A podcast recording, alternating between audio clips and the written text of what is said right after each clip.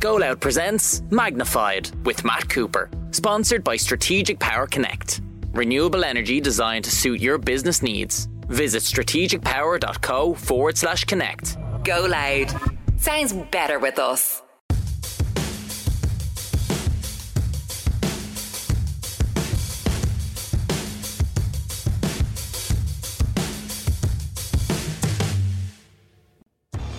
The criteria for being invited onto Magnified, my podcast that I do at the kitchen table, is that you're an interesting person with interesting stories to tell and interesting career and future still to be lived out. And that very much applies to the guest today on the latest edition of Magnified. She is a dynamo who has in seven years established a highly profitable business with a big brand name, which she has ambitions to grow much, much bigger, not just in Ireland and in Britain where she's been successful, but in many other parts of the world.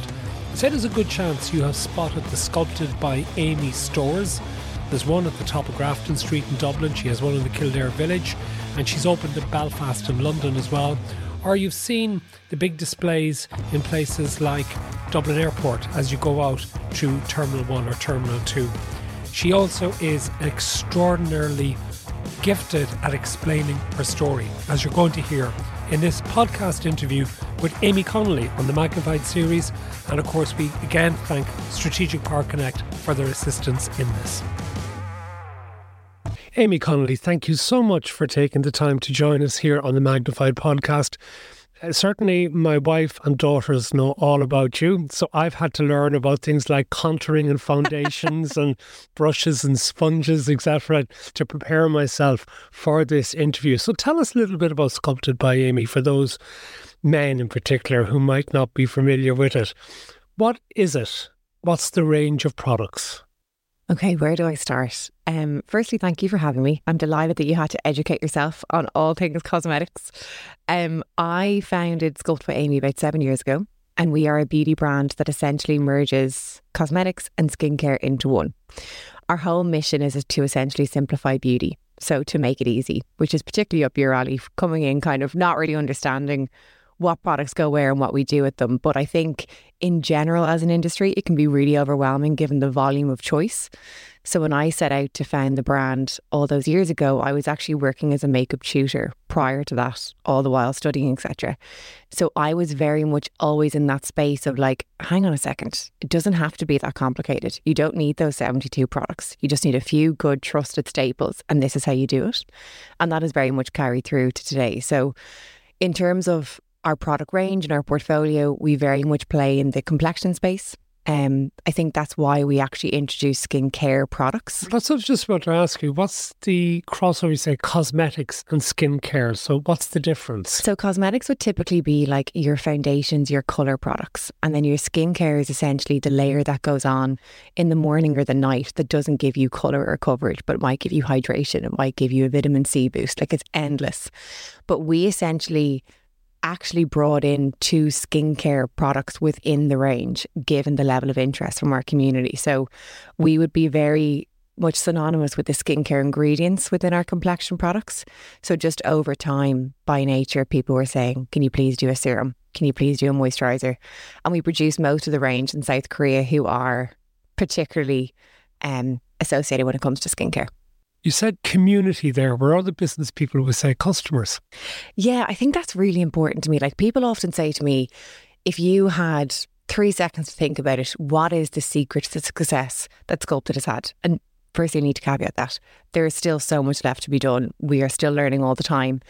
But I often say the the truest thing at the base of everything of how we've been able to grow the brand, and arguably the most difficult thing to replicate in new markets, is the organic growth and love from our community. So essentially that really engaged, loyal customer base. And when I say community, it's that we try to involve them in as much as we can. So we're very approachable online. We're particularly approachable in our flagships. We might take their feedback on and create a product that they have suggested.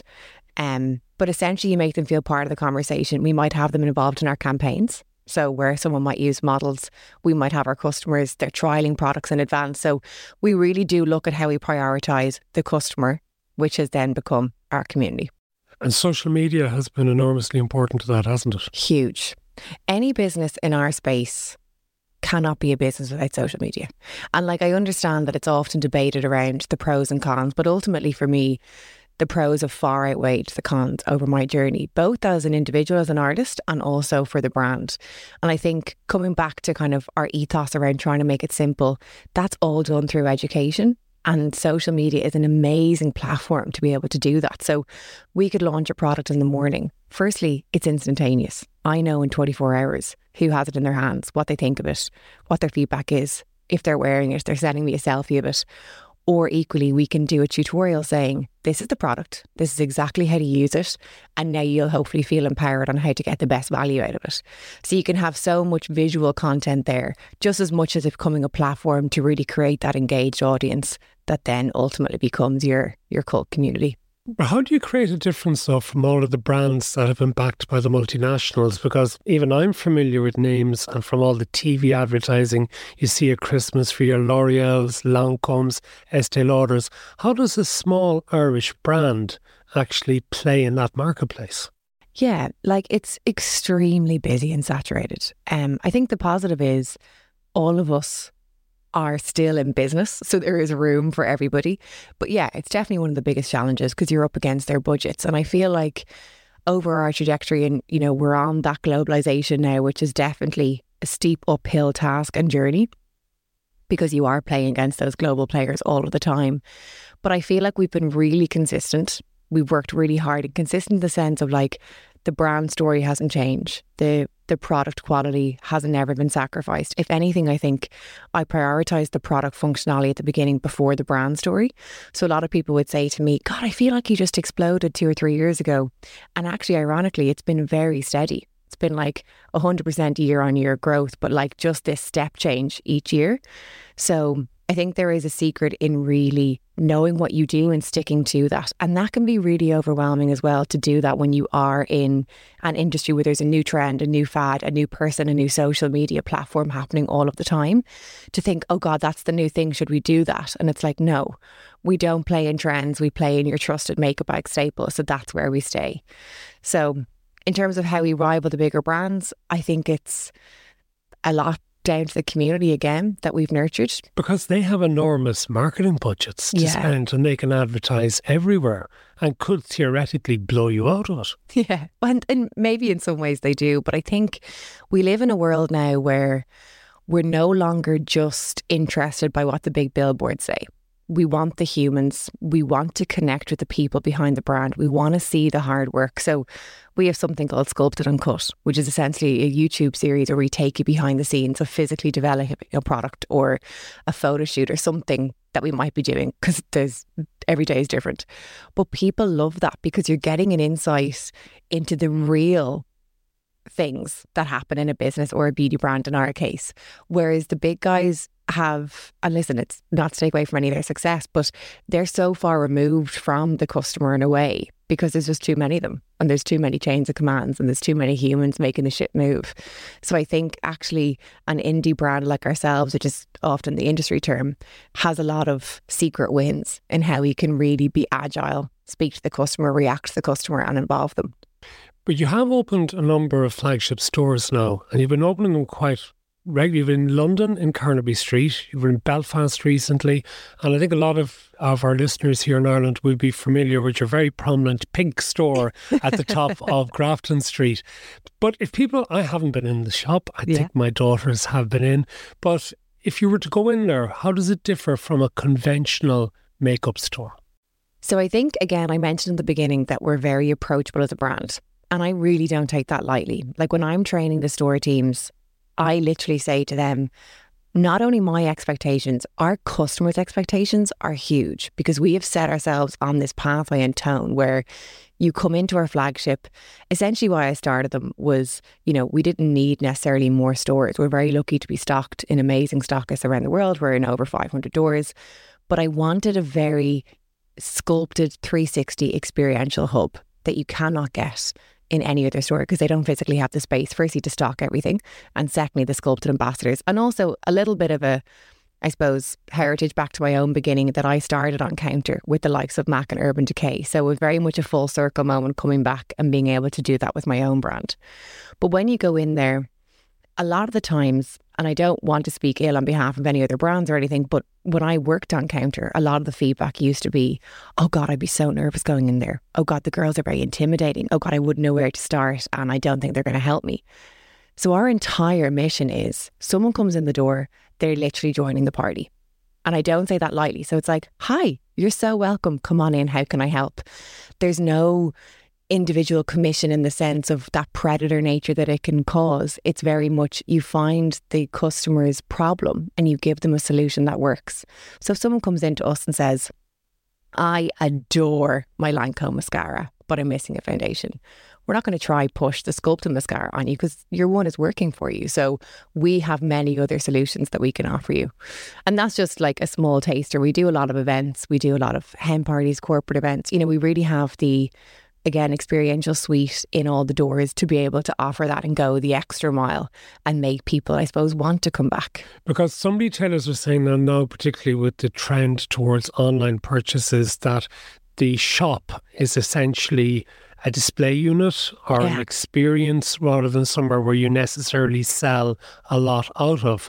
But you are making the investment, as I said, in going to Belfast and going into London. So how many of these stores would you envisage developing?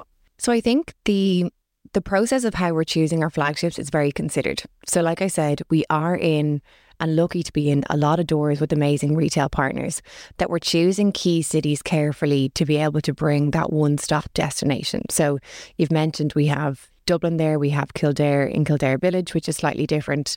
We have Belfast and we have London. So our goal is to basically choose key destinations that are up and coming for us as a brand, or we can see the trends via our online traffic or via our retailer traffic, and plot a store there that allows people to have that special sculpted experience.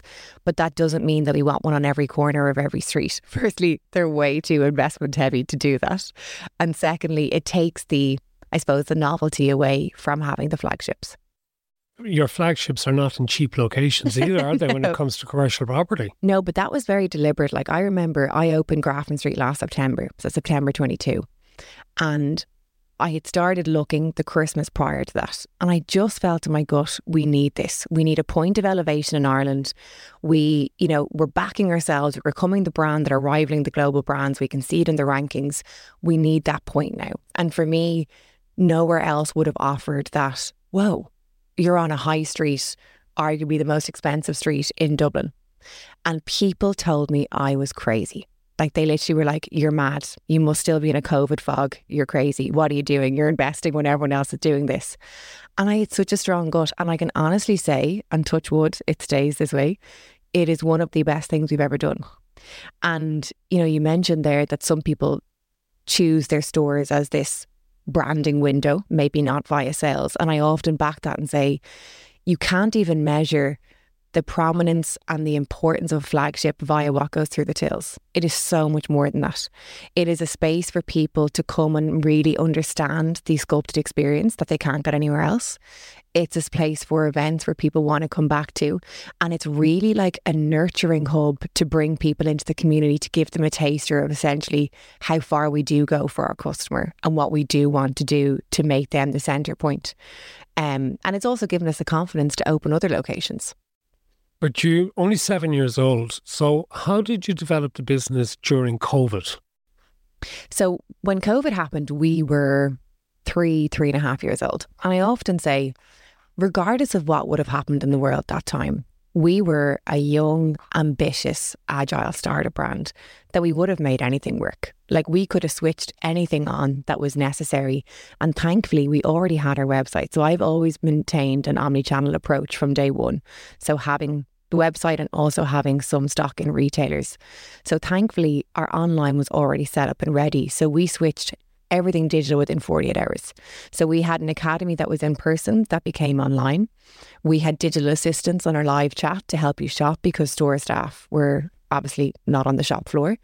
Um, at this stage, we didn't have our flagship, so we didn't have to really enter into that.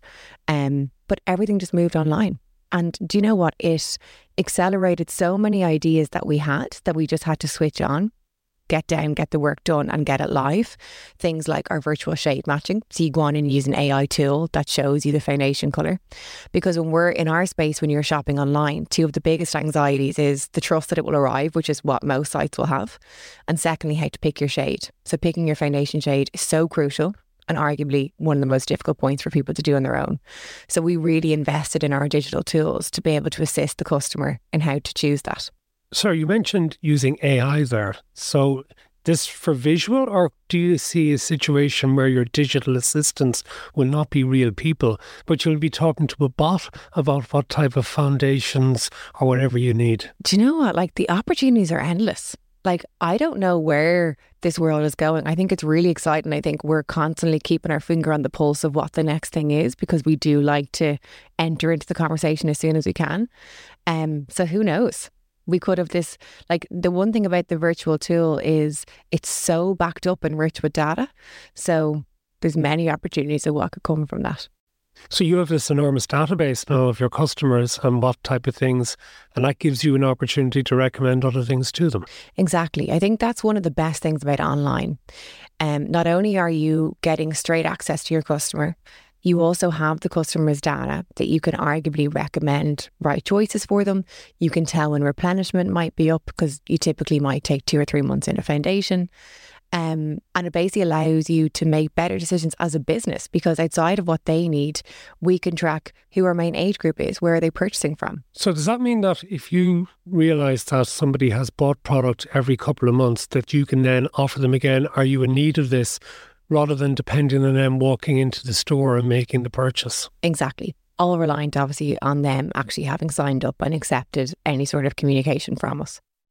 But still, how important does the physical store remain? And the reason I say this is that one of the reasons that I did notice you recently was going to Dublin Airport and through the duty-free, and in amongst all the various perfumes and makeup counters and everything that my wife is visiting, you were very prominent in one store or one section there in the duty-free. But when you go into somewhere like that, or if you're in one of the five hundred outlets that you're in, how much of your range actually gets sold? Because you know the range is how big.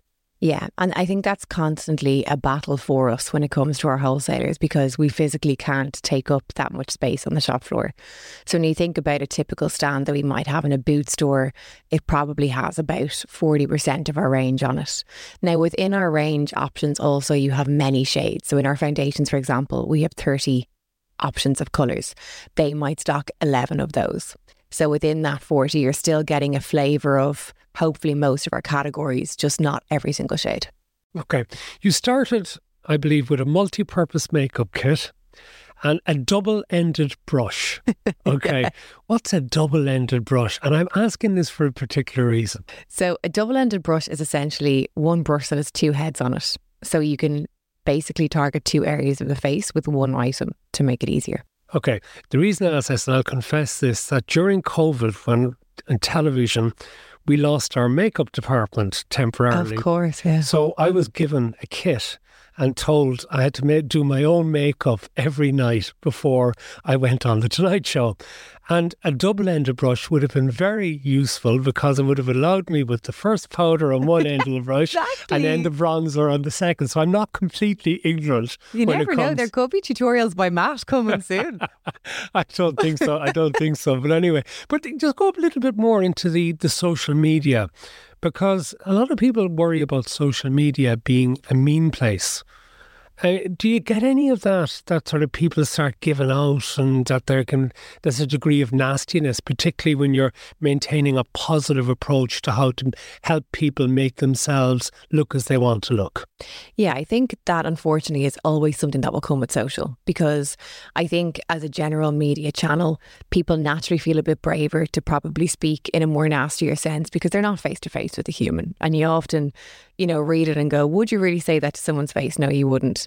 I think as a brand, we're lucky in that we have always been in the space of like filter-free faces, not putting a filter, not editing, not photoshopping, and very much showing the true before and after. So I think the trust is there with people that, you know, again, touch wood, because it can change in the morning. We've very rarely had any sort of negativity. I think I am also online as a human, Aimee Connolly, as well as the brand. And I think that's often a question that I get asked, you know, how do you manage the negativity? For me online, I don't think I'm that controversial. I don't, like I'm online because I choose to be, and it's an amazing asset for the business, and I can show the behind the scenes of the business. So if anyone's going to say anything nasty, it's usually like, you know, she works too hard or something that just, you know, water off a duck's back, it's fine. So I'm lucky in that I don't get a lot. Um, and that it doesn't affect me too badly. But I also think it's our own personal responsibility to come offline if you feel like you need a few days of a break, because it is relentless. It's twenty-four seven. People feel like they have access to you at every second. But at the same time, that can be amazing as well in terms of how to scale a business or how to connect with your, with your audience online. Um, I did get a, a comment last week when I put up uh, what I was wearing, and someone said I had awful dress sense. So she messaged me directly to tell me. And I said, oh, that's a shame. If that's just, you just push it off like that. It doesn't yeah. upset you or affect you in any and way. And I think, you know, and I and I don't mean to make light of that, because I know there are some people online who really struggle with, with what comes into them and how they manage it. And I think I do feel very fortunate that I don't. But I, I think at the same time, I don't overshare on topics that could possibly put me in a love or hate limelight. Prompted you to go into business, to start the business at what age, twenty-three? I was twenty-three when I found the brand. I was twenty-two when I decided to do it. Um, so I had studied business and French in U C D, so BCom International. But I had done makeup part-time since I was about fifteen. So I was very lucky to get a part-time job during the usual two weeks work experience that we have to do here. Nothing organised. Ran into Taste for Asia and was like, can I have a job? And Benefit gave me a job for two weeks. And you'd had no interest in a part of that, had you? No. Like, I really liked makeup as a child, but I always wanted to be a teacher or something. Like, I really wasn't on that pathway. And then I adored selling. Like, literally, I was like this hyper puppy. If anyone came near the counter, hi, do you want to try this mascara? And I think I did well on sales. So they offered me a job across the way with Urban Decay. So I'd gotten great access to the world of makeup from a very young age. So, like, my part-time job at seventeen, and, you know, changing out of my uniform into my black clothes to go into the House of Fraser floor every Saturday, Sunday and a late night evening. Like, I thought I was the coolest human on this planet, because my other friends are working in like a deli somewhere. So I was like this artist on the floor with absolutely no experience. But anyway, um, I then went to Mac for a year when I was nineteen on Grafton Street. And um, that was the ultimate mega goal at the time. And I loved that. But I had started doing freelance. So I was very lucky in that I was like putting myself forward for T V. So, you know, the show Exposed, I used to be on, I used to do that weekly, and um, would write about beauty, all that. So basically got great access to all the facets within the beauty industry that I decided, actually, I really enjoy this. But I was very committed to my studies. Like, that was full time. It actually, it always was, whether it was school or college, that I was doing over the six years of makeup. But then I started teaching makeup as well, like I mentioned at the start. And that was very pivotal to my decision on starting the brand. But that's a big jump from something that you clearly were enjoying doing and working with all of these international brands to suddenly deciding you could have your own brand yourself at the age of twenty-two. See, I left Mac after a year. So I have technically been working for myself since I was twenty. Um, funny story, I have never sat in a job interview. So when I've hired all these people into Sculpted, I'm like, I've never sat in your chair. So it's been a random way in and a random journey so far, but it's been amazing. But I think because I've been working for myself about three years before I graduated, I was watching all of my peers do the usual graduate program applications. I was really busy in my field of makeup at this time. Like, I was always legging it from one lecture to another and having something on in between. And I think I just inherently had this feeling of like, yeah, I'm never going to work for anyone else. I'm just going to go for it. That still is a very brave stand to take at that stage, because yeah. there's so much involved in setting up a business. But you know what? For me, the secret was in that. It was the unknown around actually all that was involved. And I often say to people, you know, naivety can be a really good benefit in those moments, because if I knew now what was ahead, I would definitely write a plan on the pros and cons. You know, is this, because it's it's all in, like, it's twenty-four seven. Anyone who works for themselves will agree. Um, but at the time, I was so set on the product I wanted, I had not even considered the logistics and all that that would come with it. Did you write a business plan? No, still haven't. Never written a business plan? No, never. Makes gives me the fear. Okay, so you start off, but you have to have a bit of money. Yeah, but I was really good at saving. I was always that kid. I'm an only child. I come from a tiny family, so it's just me and my mom. So I think, you know, mum has done amazing, but also, like many others, really struggled during the recession. So when I actually started working at sixteen, it wasn't just a, oh, I really want a job. It was like, you have to get a job because, you know, I had to.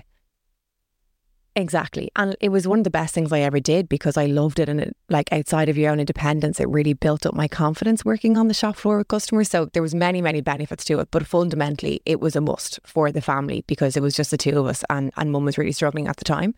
So I think that was very ingrained in me around saving. And I was that kid at seventeen who, you know, took a loan off my uncle to buy my first car and then paid him back every month, and was just very good at managing, I suppose, what was coming in, because I was lucky to have been getting my part-time salary from a young age. So I could kind of train myself. So, you know, this is six years on, and I suppose my last two years in college, I really geared myself up to know, okay, I had done my Erasmus actually in my third year in France as part of my degree. And when I came back from that, I was like, okay, every month we put something away now to ultimately decide what we want to do after college. And then it was a ten grand initial payment on our first stock order. And like, I did things very leanly at the start. Like, in that first eighteen months, I didn't hire anyone. It was just me going around pretending to be Anne from accounts on email when I was chasing invoices. There was no Anne to be seen or heard of, but I just didn't want to be like, hi, I'm Aimee selling your product and now I'm pestering you for an invoice. Um, so I really managed when the stock was drawn down. So draw down some, sell some, get the money in, draw down the next. But it also meant that I was selling very little stock at different parts of the year. Sorry, so you entirely existed off cash flow, having made an initial ten thousand euro capital investment? Yes. Any bank debt? No. No. And we're still, I still own one hundred percent and we're bootstrapped still.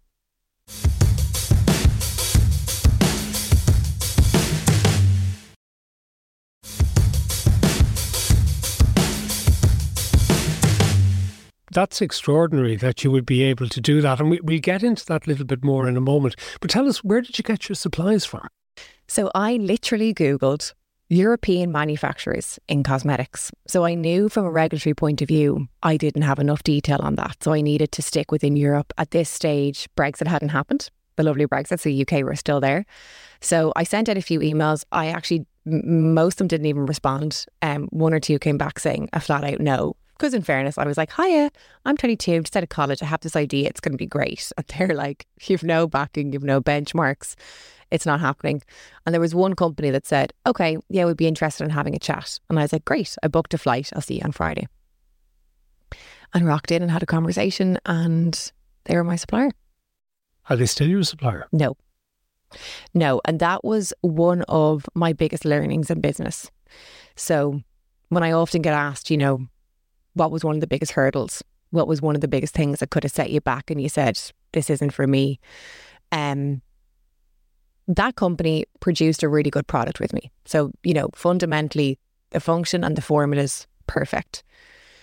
What I felt at the time was that the respect to me professionally wasn't there versus other clients. And again, you know, I was quite naive, twenty-two, you know, rocking over as this blonde with no business plan, no benchmark, just like, I'm really committed to this product. But one thing I knew in my own gut is that I was going to make it happen. And I just felt when I was drawing down the second part of the order that I wasn't being prioritized or given the time or respect as others. Now, it could have been in my head, I don't know. But I did fly over the February after launch and said, and I was terrified, but I pretended like I wasn't. And I said, if I don't start getting the respect that I feel others are getting, and I'm paying a really fair price, I will walk. And you will regret not having my business. And I remember the reaction was ultimately exactly as I was expected. A little bit of a snigger, a bit of a, oh yeah, okay, I'm sure you will kind of thing. You know, good luck. And I walked out and that was it. And that was one of the best things that ever happened, because three weeks later I went to a trade show. I met our supplier from South Korea. And three weeks after that, I flew out to their factory to have a look at it, understand the lab. And they're still our key partner eight or nine years later. In South Korea. So you head off to South Korea. When you get to the lab, though, how much do you influence do you have on getting them to manufacture, make a product in the way that you want it?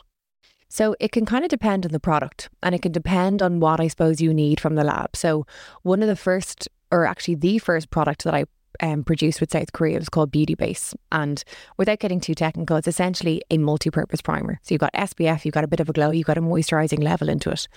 Nothing like it existed on the market, because when you plonk S P F into something, it can sometimes be a really white block and it's very hard to get a nice glow through it or to moisturise in your skin, yada, yada. But essentially, I flew out to South Korea. I had like three different products on my hand, essentially saying I want to mix all these together. Within the third sample, they were nearly there. Like, their access to skincare ingredients, their knowledge of blends is insane.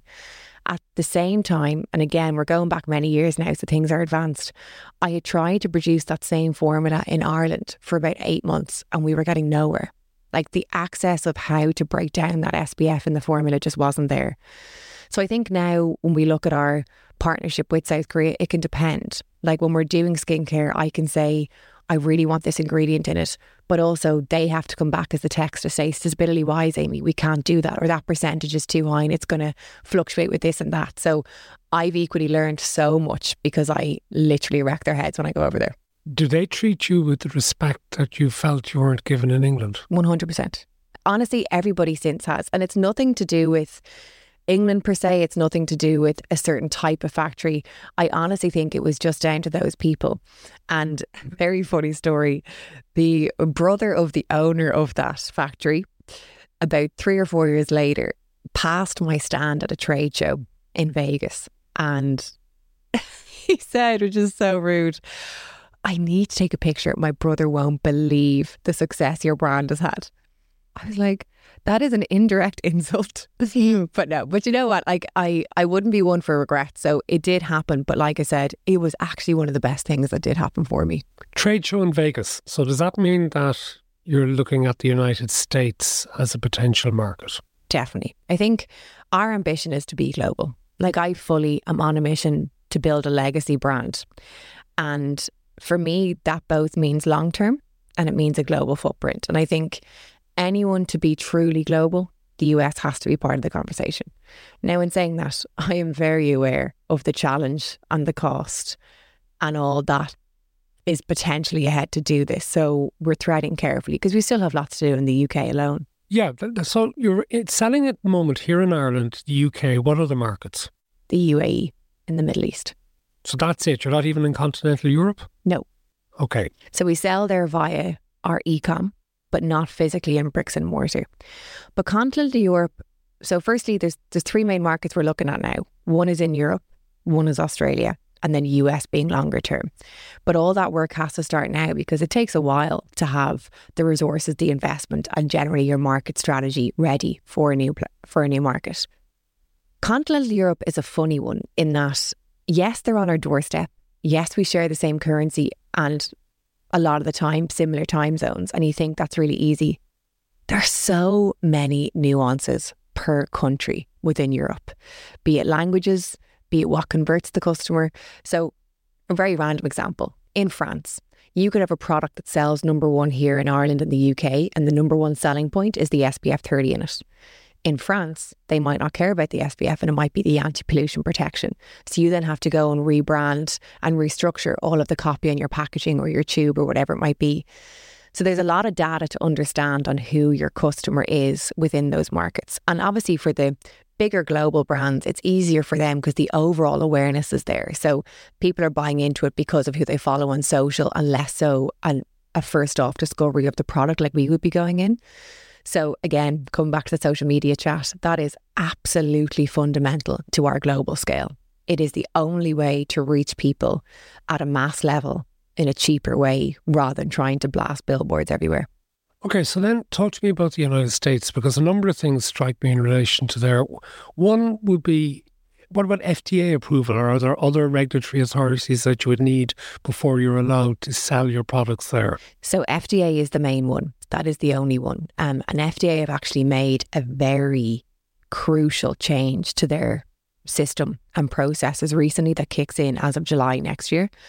Um, so it's basically made us get our skates on, because we have to be ready by July rather than saying, oh yeah, in twenty-four, we're going to tackle this. So we've begun our F D A approval process about three months ago because we have such a level of product now, it takes a long time. Um, the funny thing with F D A is that they consider S B F to be an O T C, so an over-the-counter product. So essentially you're in the medicated form. Hugely expensive, so much testing, and you actually sometimes sit in a different part of the store.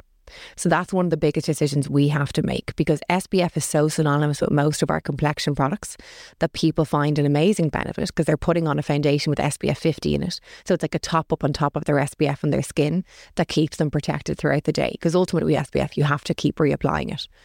So that's a big decision for us. Um, arguably, and it's a little bit generalistic, the E U regulation is much tougher than F D A. So actually from a formula standpoint, unless there are certain percentages of gr- ingredients that might change within F D A, we're actually okay from that front. It's more just the physical paperwork of getting it all set up. But then there's also the money that will be required to get into such a big market as the United States. I mean, what will it all cost to set up stores, be it in New York or Boston or Chicago? I presume you're only going to be looking at the big cities to start in the United States. Yeah, so I've had many conversations on trying to ready ourselves for the U S and deciding on the best strategy. I still don't think I have it fully plotted out, nor am I an expert by any means, but the main feedback we get told is you essentially have to treat the U S as entirely different places. So, for example, I would imagine that we will start in New York. I think we're very much sort of the city girl versus a beach girl. And like what happens in New York, what happens in L A, are just so polar opposites that they're literally different market strategies. So I think firstly, my biggest task to myself is not to been overwhelm myself and consider it as one plot within the U S instead of thinking, oh, I have to do all of the U S. But you're right, like the cost and the cash flow is the biggest thing that we have to consider. You know, I mentioned earlier, I'm lucky to still own one hundred percent. I'm lucky that we've been able to grow this much to date whilst maintaining control in, in a positive way, you know, being able to direct the business in the way that I want to grow it and feel we should. But at the same time, I am very aware that the investment conversation will have to be part of our U S growth. Yeah. So are you prepared to sell part of the business, take on perhaps a partner? Yes. And I think emphasis on the word partner. I think, you know, given that we've maintained profitability, et cetera, I think actually accessing money should be okay. I know times are changing, so I don't mean that to sound too ahead of ourselves. But I think in conjunction with the investment injection that we get, it's actually the partner that does it with us, and you'd be hoping to lean on their experience of having maybe scaled a company like us or having been in that experience role.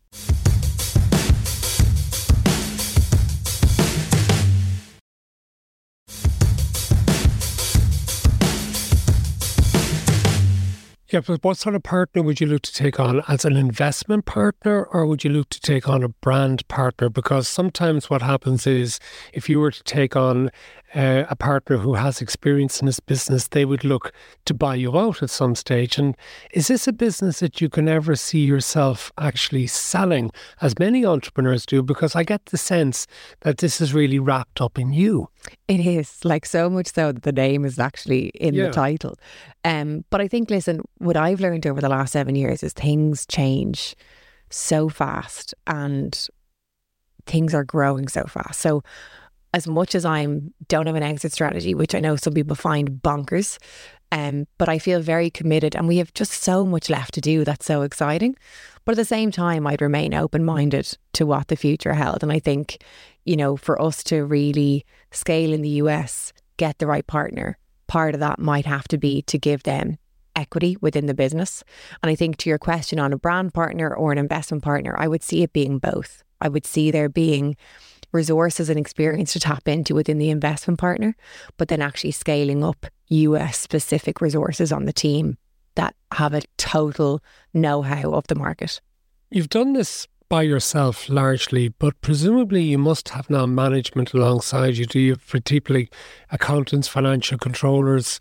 Have you developed a management team, and are you good at letting things go to other people? Yeah, I think I am really lucky with the team I have. So we're now a team of seventy-seven, which includes across our flagships and head office. Um, I can honestly say that everyone is totally passionate about Sculpted. And I think regardless of where you work, particularly when it's a startup, you have to actually care, because I think within a startup, you kind of have to give a bit more of yourself, because, you know, the hours might be longer, the challenge might be tougher, but equally you hopefully feel that you get that back, both in feeling and seeing the benefits of the work you're putting in, but also getting flexibility within your working hours, whatever it might be. Um, I've definitely developed a really good management team. So I refer to them as my leadership team. And it's funny, I have started this business, I've grown up with it. So I literally grew up in my twenties with Sculpted. So I've grown up as a person, as a leader, as a manager. One of the toughest things is people management. Like, nobody teaches you that. Like, you sit at the table, you have an idea about a product or a service. Like, it is totally unknown what else is going to come with that. And now as C E O, and I feel like it's only really, which sounds ironic, in the last six to eight months, I feel like I'm really fulfilling this role of C E O, where I am putting emphasis on the leadership team. I am focusing my mind more top line to the direction and growth of the business, and trying to lead people rather than be in the detail of things. But that's an ongoing process the whole time. You won the E Y Emerging Entrepreneur Award two years ago.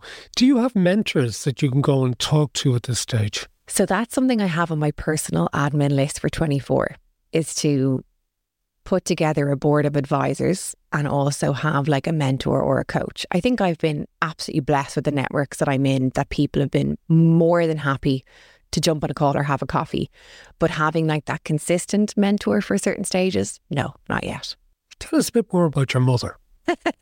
Ah, she's gas. Because clearly she has been a major driving force for you, and you just have obviously an enormous admiration for her as well, bringing you up on her own. Yeah, and it's funny, like, I take for granted, like, my mom is my mom, like most of us, you know, our parents are just, they're always there, they're the consistent force. And it's really in the last like three or four years when I've been doing interviews and people are really pressing me on, like, but where does your ambition come from, and where, why is it in you, that it's made me take stock and go, yeah, like it, it obviously was mom. Like, I was growing up again, you know, female dominant household, just the two of us, the most tenacious woman that, despite money struggles, personal struggles, career struggles, whatever it might be, she got up every day and she was no bother. Like, I've had the most privileged life with one parent, like, hands down. And people often say to me, like, oh God, I didn't know you didn't have a dad, I'm so sorry. I'm like, why are you sorry? It's like, I'm absolutely perfect and like delighted with life. Mum took a career change in her forties when she was in pharmaceuticals and decided, I actually want to start my own property business. So my main memory of studying for my Leaving Cert, and I was a freak when it came to study, I wanted all A's, no messing, like literally not one person put that pressure on me but myself. And my mum would be studying on the table beside me for her property exams. So she decided late in life, yeah, I'm actually just going to pack this all in, do my property degree, and I'm going to set up my property business. A no better woman. She is the biggest, of course you can. Ah, that's great, love, fair play to you. Yeah, of course you can. And she's lived her life through that way. How conscious or were you of not having a father in the house, or even somebody to go to? Honestly, not at all. And I know that sounds naive, but I think, you know, on the the father subject, I don't really ever talk about it, because I find that people sometimes want to lean into it in like a sympathy sense, or like maybe a clickbait headline, oh, Aimee doesn't have a dad. It's like, people are going through separations, affairs, divorces. That is so much worse. Whereas I just never knew a life with that. So you've nothing to miss. Yeah, it's what you grew up with. Exactly. You were familiar with. It's like people saying to me, oh, your birthday's on Christmas Eve. What's that like? It's like, well, I, I don't know anything else. So it's it's lovely, you know. The other thing about you, though, that I am fascinated by is your experience with scoliosis. Because I think I read an interview that you did about that, and I think it's very important, I would imagine, for a lot of people who've been through the experience, because that must have been very, very tough to have to have major surgery as a seventeen-year-old. Yeah, it was. And again, you know, I was really lucky. I was never really ill. Like, I never missed a day of school, like when I was actually in secondary school and stuff. So it was it was a random shock in that sense that I had it. Now, listen, it's really common, and I'm more than happy to to speak about it and raise awareness on it, because like that, I went in very unknown to what it was. So I just had the classic, you know, hand run down your back when you're thirteen and the nurse comes into school and then a letter came through the letterbox to say Aimee has early signs of scoliosis. Again, myself nor my mom were really very educated on it. Like, it doesn't run in my family. It's not genetic or anything. And then it really progressed as I was coming out of puberty. So I'd taken like a massive growth spurt, and with that I had had a massive curvature. So I went from kind of lying to the doctors about any pain I was having. So when I was working in retail and doing long hour shifts, I would have a bit of a pain in my left shoulder blade, but I'd be like, oh, it's fine. Like, I really don't want to have surgery, so I'm absolutely fine. And they would say, you know, in X amount of years, you might be physically curved over. You might have pain if we don't address this. But it got to a stage anywhere where the decision was taken out of it for me, and I had to have surgery. And it is intense. And like, you know, if anyone listens to this with, with kids going through it, or maybe your kids have been diagnosed, it's absolutely fine. Like, I live my life like any normal person, and I, you know, I'm not held back by anything. But it is significant surgery. And I just don't think we were aware at how big it was. Well, you were fortunate to get it done, because I think the issue is for many children at the moment is the delay in getting surgery can make things worse for them. Yeah. So you were fortunate in that you got it done. It is. And they often said to me, you know, you're better off getting it done the younger you are, because your recovery is is easier and quicker. So I was seventeen. I was going into my Leaving Cert year when I had it that summer. Um, but the biggest thing I would say, again, to anyone who might be waiting to go through it, or maybe is going to have it, you know, the surgery is one thing. What they didn't put enough emphasis on for me was the recovery, or like recommending rehab or physio. So I would definitely suggest that everybody does that, just to help your own, like, you know, my hamstrings are definitely tighter because everything was linked up and I didn't really stretch them out. Now I run, exercise, you know, all that kind of stuff all the time. Where so. do you get time to run and exercise? Honestly, Matt, if you could see my D Ms on Instagram, most questions I get is, hi Aimee, what vitamins do you take? And hi Aimee, how do you fit forty-eight hours into your twenty-four hour day? But you just have to make it work. You're fairly driven, aren't you? Yeah, I think so. I think... And there's nothing wrong with that in any way. No, and I, I think, you know, people often ask me, like, what's your ultimate goal? And it sounds so simple. I am completely determined and committed to growing a legacy brand, like I said. But at the same time, and this sounds really amateur, I want to do it in a good way. Like, stay a nice person, stay humble, stay sound, stay Irish, whatever it might be, but absolutely committed to the journey ahead. And you got married this year, didn't you? I did. And your husband's in business as well. He is. Okay. Which is great. On a smaller scale to you, though. um, he's in business. He has a, the lovely um, opportunity of being in business with two of his friends. So they are franchisees of a of a Thai restaurant. But you know what? It's it's great that John is, because he's very... He's very patient anyway, but he's very supportive of the hours that I might work or the trips I have to go on. And also because he does work for himself, it means he can sometimes come on those, which is great. Aimee Connolly, it has been terrific getting the opportunity to talk to you. Of course, this is going to be a very busy week. We're talking to you just before Christmas. This must be great for the cash flow this week coming, is it? This week is good. But you know what? Like, I'm so excited for Christmas, but I get anxious at the year being over. I'm like, I've so much left that I want to do. And everyone around me is like, goodbye, I'm ready to switch off. But no, busy week ahead. Best of luck to everyone working in retail. Aimee Connolly, thank you for joining us on Magnified. And that's it for today's edition of Magnified with Matt Cooper, and I hope you've enjoyed Aimee Connolly, who I'd imagine is going to be a very busy woman between now and Christmas, and indeed after Christmas as well, as people start redeeming gift vouchers and the lot for her range of products. I think she's, I'll agree that she is somebody who's going to be very successful in the future.